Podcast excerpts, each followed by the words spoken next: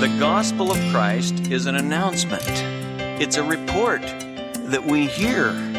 And we've been given as Christians a message. It's a treasure that we're to guard and to proclaim. It's an announcement, and the guarding sense of it is that we're never to change it. We're never to allow, you know, the changing tide of human opinion to kind of mush it around.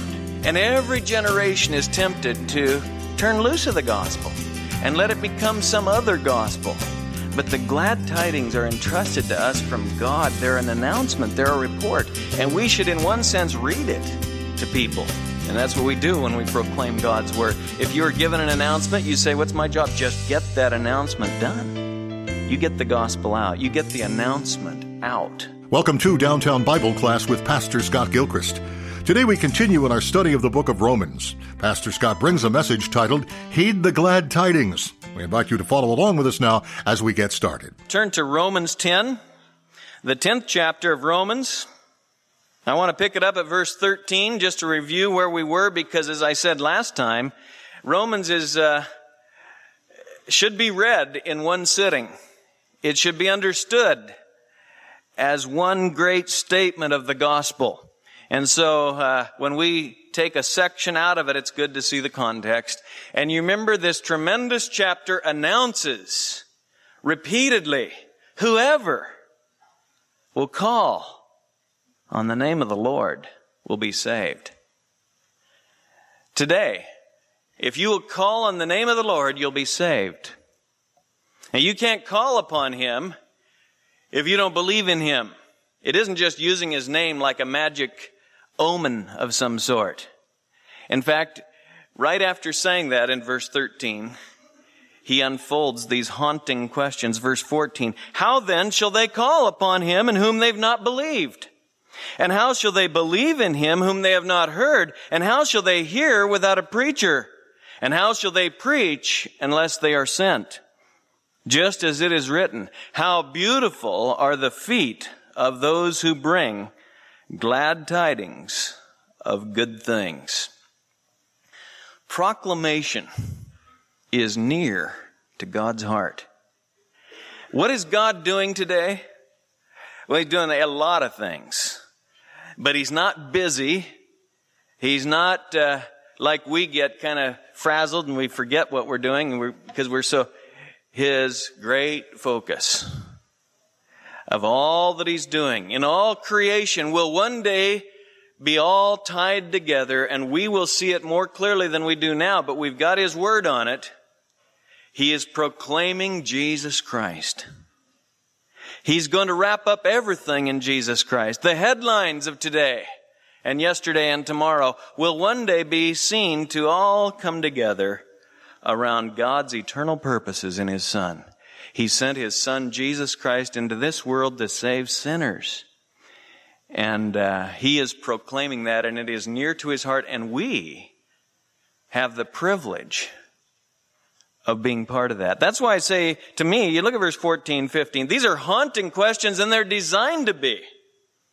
Because God wants to stir our hearts to be involved with what He's doing. We are never more Christ-like than when we are telling others of Christ, than when we are seeking to let our light shine at work so that they might see our Father and give Him glory as they see our good works. We're never more Christ-like than when we're using our money to proclaim the gospel, to send missionaries, to go take the gospel, the glad tidings to the world. Because Jesus said, as the Father has sent me, so I send you. And he didn't send an angel. He didn't send a, a representative. He himself went. He came. God, Emmanuel, came to this earth. This is central to what God is and who God is. He came and he said, as I've been sent by the Father, so I send you. And I believe verse 14 and 15 should govern our hearts because they're a proclamation. This whole middle part of Romans, the whole book of Romans really, but this whole middle section of Romans is a proclamation of his heart. And he's saying, yes, people are obstinate and disobedient. We're going to see that at the end of this chapter, but he's got his arms stretched out like this all day long. And he's saying, how are they going to call upon him if they haven't believed him? How are they going to believe if they haven't heard? And how are they going to hear if we don't tell them? And how are we going to tell them if we don't send missionaries and evangelists and ourselves? The mission of the church is to send, to go and proclaim to our generation, people in your neighborhood, in your classroom, people across the ocean, our whole generation, we're commissioned to reach with the gospel. And notice how he closed that verse, verse 15. How beautiful are the feet of those who do this. Of those who bring glad tidings of good things. Now, I said last time, maybe not beautiful in, in man's eyes. I mean, you just don't see on the beautiful people list, you know, the humble evangelist or the missionary or the Bible translator or the Christian who is seeking each day at work to represent Jesus Christ. But I don't care what the world thinks. I'm more interested in what God thinks. And God says, how beautiful are the feet of those who take the gospel, who do what I said, who go out with the gospel. How beautiful are the homes. Not that have just the right architecture or just the right landscaping or just the right carpet or everything else that we love to get all enthralled with. How beautiful are the homes that are used as a light in their community to proclaim the gospel. How beautiful is your house or your apartment or wherever you live if you'll use it as a home base for operations to reach people for Christ. How beautiful are your clothes, not if they're just the right clothes, but if they're used to reach people for Christ. If you just simply see dressing as a way to accomplish the main goal. How beautiful are your shoes? Everything could be said about this. How beautiful is your bank account if it's put in God's hands? And how ugly these things are if they're held on to. For our purposes, when we say, praise God, He died for me. It's really good to think about. And then live as if we're ours to do as we want with. It's our stuff. It's my money. It's my house. It's my clothes. It's my career. It's my time. It's my middle age. It's my retirement. Oh no, that's ugly. How beautiful, on the other hand, when you see it. And haven't you noticed? Believers who really give themselves over to Him, there's a beauty, there's a winsomeness about it. How beautiful are the feet of those who bring glad tidings of good things. It would be well for us, no doubt, to just spend the whole morning thinking about that. But I want us to move on and see the connection. So uh, let me just exhort you on this issue, like all issues, but particularly on this issue. You know, uh, that which is highly esteemed among men is an abomination to God. And vice versa, I'm pretty well convinced, you know. We need to get our minds in line with His mind. We need the mind of Christ, and we've got the mind of Christ. We don't have to speculate. He told us. He said, here it is. Now the natural man, doesn't understand these things. They're foolishness to him. But we've been given the Holy Spirit and we've got the Holy Book on it. And so we can know what's beautiful to Him. And we should seek above all else to get our mind in line with His, our heart in line with His. And I'll tell you, His heart is all about proclaiming His Son and we should be too. Now, verse 16, however, they did not all heed the glad tidings, for Isaiah says, Lord, who has believed our report? So faith comes from hearing, and hearing by the word of Christ. But I say, surely they've never heard, have they? Indeed they have. Their voice has gone out into all the earth, and their words to the ends of the world. But I say, surely Israel did not know, did they? At the first, Moses says, I'll make you jealous by that which is not a nation. And by a nation without understanding will I anger you. And I, Isaiah is very bold and says, I was found by those who sought me not. I became manifest to those who did not ask for me. But as for Israel, he says, all the day long I've stretched out my hands to a disobedient and obstinate people. Now, God has accomplished the gospel. The gospel isn't about what we're supposed to do. The gospel, the good news, is what God did. He sent His Son. The objective truth of the gospel is that Jesus Christ died for sinners. He rose again on our behalf, and He's seated at the right hand of the Father. He not only has accomplished the gospel, He's proclaimed the gospel. And we're commissioned to proclaim the gospel. That doesn't mean everybody's going to listen. And He says, they didn't all heed the glad tidings. Now, they, all through this chapter, he's speaking of Israel. But as we've seen, Israel's unbelief is a picture of all unbelief. Jew, Gentile, so don't just relegate this. I mean, get the truth here and don't miss the connection of chapters 9, 10, and 11, what God is doing and uh, in His purpose and in His plan and how Israel and the promises to Israel all fit into that. Don't miss that, but don't miss the application either, the universal application, because He has expanded this out even with His language. Whoever will call on the name of the Lord. How are they going to call on Him if they haven't believed in Him? How are they going to believe if they haven't heard? Go tell them. So he's speaking of Israel when he says they, but he's speaking of all unbelief, really. And Isaiah 53, which is uh, where he quotes from, laments the unbelief of the nation. Now, I'll tell you, a gospel that is believed by everybody isn't God's gospel. Jesus said, I came in my name, you don't believe me. Another's going to come in his own name, and you'll believe him. Uh, the world, God knew, would not believe or heed the gospel. And if everyone heeded the gospel, it wouldn't be God's gospel. And uh, keep that in mind when you face discouragement or wonder, why don't people believe? Well, uh, God knew all about this. But I want you to notice three things here in verse 16. First of all, you take verse 16 and 17 together, and faith, which comes from hearing, and hearing by the word of Christ, Faith, belief, and heeding are synonymous. He's talking about the same thing. To believe the report is to heed. And he uses the word obey here. And the word obey, by the way, in Greek is just a compound of the word hear. It's to hear and it has a prefix that says under. It's to listen. It's to hear under it, it's to obey. It's to heed what you've heard. And so faith, as he mentions it in verse 17, belief and heed. We're talking about the obedience of faith. Remember, look back at the start of Romans just for a second.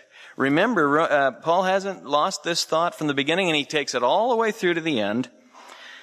He said he's received grace and apostleship. Verse 5 of the book to bring about the obedience of faith among all the Gentiles for his name's sake. I've been commissioned to bring about the obedience of faith. And when he gets to the end of the book, take a, take a glance at 16, verse 26. He's still talking about the gospel of the eternal God, and he's been, has been made known to all the nations, leading to the obedience of faith. To heed the gospel is to believe it and uh, it's a hard issue. Unbelief is rebellion and obstinance, and that's a hard issue too, of course. Then secondly, notice that the glad tidings, look at verse 16. The glad tidings, back in our text now, or verse 15, I should say, the glad tidings are a report. A report. A message. The gospel of Christ is an announcement. It's a report that we hear. And we've been given as Christians a message. It's a treasure that we're to guard and to proclaim. It's an announcement, and the guarding sense of it is that we're never to change it. We're never to allow, you know, the changing tide of human opinion to kind of mush it around. And every generation is tempted to turn loose of the gospel and let it become some other gospel. But the glad tidings are entrusted to us from God. They're an announcement. They're a report. And we should, in one sense, read it to people. And that's what we do when we proclaim God's word. If you're given an announcement, you say, what's my job? Just get that announcement done. Well, I think I'll change it. I don't think people want to hear this. Well, they're supposed to hear this. That's, that's his job, not our job. You say, well, they don't all hear. In fact, quite most of them don't. That's not your concern. You get the gospel out. You get the announcement out. And you just get it the way he gave it to you. So you guard it, but you proclaim it broadly. And we should do everything in our means and in our resources to get the gospel out. And uh, he's committed to us the word of reconciliation, he says in 2 Corinthians. And then thirdly, to believe the gospel is to know the power of God. Those who believe the announcement are those who see the power of God. What do I mean by that? Well, he quotes Isaiah 53 here. Lord, who has believed our report? Who has believed our report? Well, he tells you in the next line, to whom the arm of the Lord has been revealed. You want to see the power of God? Take his word and believe it. Believe the report and you will see the mighty arm of God. And those who have seen the mighty strength of God are those who believe. And there's no connection to God apart from His Word. In other words, you can't say, well, I don't believe that about God, but I have a connection with God. Oh, no, you don't. You've got some other God, but you don't have the God of Abraham, Isaac, and Jacob, the God of the Bible, because He's made Himself known through this report. This glad tiding. The word of the cross, Paul puts it this way. He says the same thing as I'm saying out of Isaiah 53. The word of the cross is to those who are perishing foolishness. If you don't believe it, or if you say it's foolishness, it's old fashioned stuff, or it doesn't apply today, to those who are perishing, that's what it is. You've identified who you are if that's your take on it. You're perishing. But to us who are being saved, I'm quoting the rest of 1 Corinthians 1:18. But to us who are being saved, it's the power of God. And the gospel is just that. I'm not ashamed of it, Paul said in the beginning of this book, because it's the power of God for salvation to all who believe. It won't be power of God for your salvation if you disregard it or mock it or ridicule it or change it or disregard it. Oh no. But it's for those who believe. So, he says, faith comes from hearing and hearing by the word of Christ. Faith Saving faith, heart belief, comes from God. It's a gift of God. And it comes through God's word being proclaimed. God is the God of grace. You can't read these chapters and not see that. There was no wisdom in us. It was not according to the man who wills or the man who runs, but according to God who has mercy. But he who ordained all things ordained that faith would come through proclamation.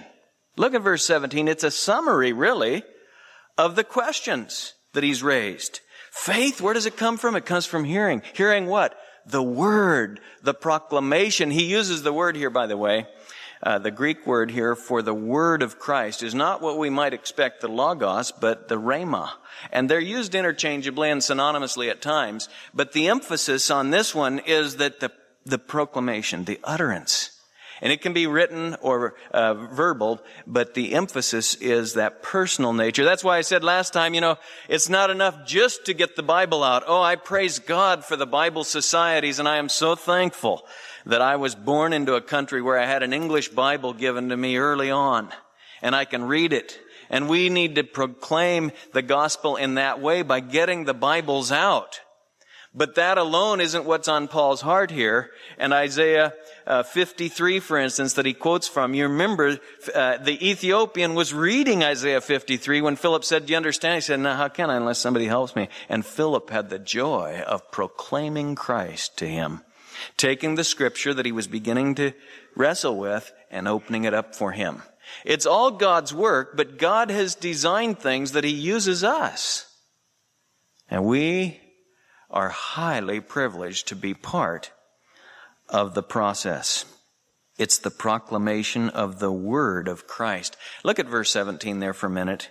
And let me just remind you that that is our message. That's our report. Christ. It's the word about Christ. It's the word from Christ. It's almost hard to see what he's saying here. You can argue it both ways because is he talking about the message about Christ or the message from Christ himself. We've got to hear the voice of Christ and we hear it when the word of Christ is proclaimed. And the Holy Spirit brings it home to hearts. And the focal point of it all is Jesus Christ. Christ. Not a church, That's not my message. Christ. Not a philosophy, a Christian philosophy. You know, if we'd all just do unto others, what a world this would be. If we just do unto others as they'd do, as we'd have them do unto us. That's nice talk, but that's not the gospel. Because we're not trying to make this what a world this would be if we were just more like, no, that's a tangent, you might say. Now don't misunderstand me. When you come to Christ, you are to do unto others as you'd have them do to you. But Christ is the message. Not a religion, not a philosophy, not a system of thought. Christ. And you know, that goes initially and that goes continually. And let me just stop and remind you of that, Christians. Because we're not to go beyond Christ. Initially, Paul said, I determined to know nothing among you except Jesus Christ and Him crucified. But then we don't just say, okay, now we've got that. Now we move on. The, whole life of the Christian is a life of faith. And faith comes from hearing the word of Christ. That's why when we open our scripture, we're not just getting religious data. We're hearing from Christ. We're hearing about Christ. We're hearing the word of Christ. And Paul said, you know, I worry for you, Corinthians, he said in 2 Corinthians 11, lest as the serpent deceived Eve by his craftiness, your minds should be led astray from the simplicity and devotion and purity of devotion to Christ. Christ. You know, some Christians, get off on this tangent or that tangent and they kind of lose sight of Christ and they wonder why they begin to shrivel up and bear no fruit. And maybe they're off into their favorite doctrine or their favorite practice of the church and they say, we, we, we have a fellowship based around, you know, we just have their certain little thing, but they lose sight of Christ and they lose sight of the dynamic, the reality, the Alpha and the Omega. He's it. We need to grow in Christ. That's why he says in Colossians 2.8, he says, see to it. And he's talking to Christians. See to it that no one take you captive by empty philosophy and the vain ideas of man rather than according to Christ. That's why when you pick up your Bible this afternoon, tonight, tomorrow, ask God to show you his son. Ask God to open up more beauty of Christ as you read from Genesis to Revelation. It is the word of Christ that we feed on. That's why Paul said at the end of his life, Oh, that I might know Christ. Well, he knew Christ, you say. Yeah, he knew Christ. He knew Christ like few know Christ. But his burden was to know him better. Oh, that I might know him, the power of his resurrection and the fellowship of his suffering.